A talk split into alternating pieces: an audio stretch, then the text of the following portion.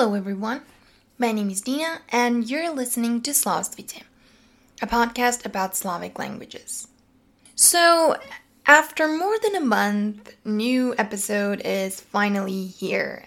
I want to thank you guys for being so patient, and if you'd like to support the show, visit patreon.com slash slavstvuyte or make a one-time donation at buymeacoffee.com slash slavstvuyte. If you become a patron, you'll gain access to the first edition of Slavstvuyte magazine. This is what I've been working on in July, and we'll pretend that that's why it took me so long to create a new episode. So, let's start. As announced, this episode will deal with homosexual culture in Slavic languages. To be more precise, I will tell you about the lexics used in various Slavic languages in order to define a homosexual person. So the term gay is present in all Slavic languages. There is really no doubt for that. But there are many other terms used to describe a homosexual person.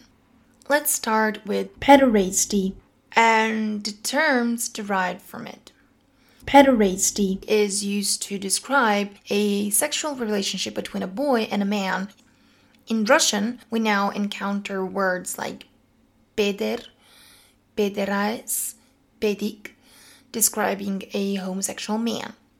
In Serbian, Croatian, Bosnian, peder is the most common word used when talking about a homosexual man.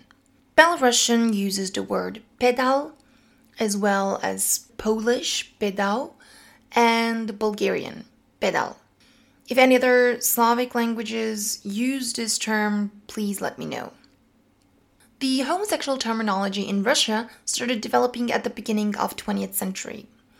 The terms homosexualnost and its antonym heterosexualnost are not being used as often as one may expect, although homosexualnost is more common in general. LGBT terminology in Slavic languages is mostly connected to three main topics, let's call them like that the word for warm, the word for blue, and the word for Bulgarian. What? Yeah, you heard it correct. So let's look at first the word for warm. If you've listened to my IGTV video about gay Polish slang, you may remember the story about the word ciepli, warm, and its equivalents in other languages. The gay community has been stigmatized, so they had to hide. And people used to describe those places where they met as warm and full of people and full of sexual tension and energy. Thus, this association with the word warm came into use. Of course, there are a lot of other theories about why we associate warm with gay, but you can hear them in the IGTV video on my Instagram account. The word tepli, teploš, is frequently used in Czech and Slovak. However, it has a negative connotation. This warm reference came into other Slavic and actually non Slavic languages as well. For example, toplovodar in Slovene, vruchko in Serbian, although I've honestly never heard this one, but okay. And Czech has another expression, prichrati, which is actually heated and it's also considered very offensive. Coming to point number two, the word for blue. This is mostly used in Russian, goluboy, but also present in Ukrainian, holubi, and even Lithuanian, even though Lithuanian is not a Slavic language, it's žydras. Now, people started using this expression in the 80s, and there are several theories why. One of them is that homosexual relationships were very popular among aristocracy, and the color of blue comes from the blue blood expression. Another interesting one is that gay people used to meet around Bolshoi Theater, where a lot of pigeons were, and pigeons are called golub in Russian. And they used golub as a code word for the police in order to tell each other, you know, to hide. Whichever story is true, this term is now widely used. However, I really don't think it's neutral. So, Russian native speakers, please let me know what you think. And now we've come to the third point Bulgarians. Slovak, Czech, Slovene, and Serbian, along with Hungarian and Romanian, all have this expression, buzerant, that describes a gay person.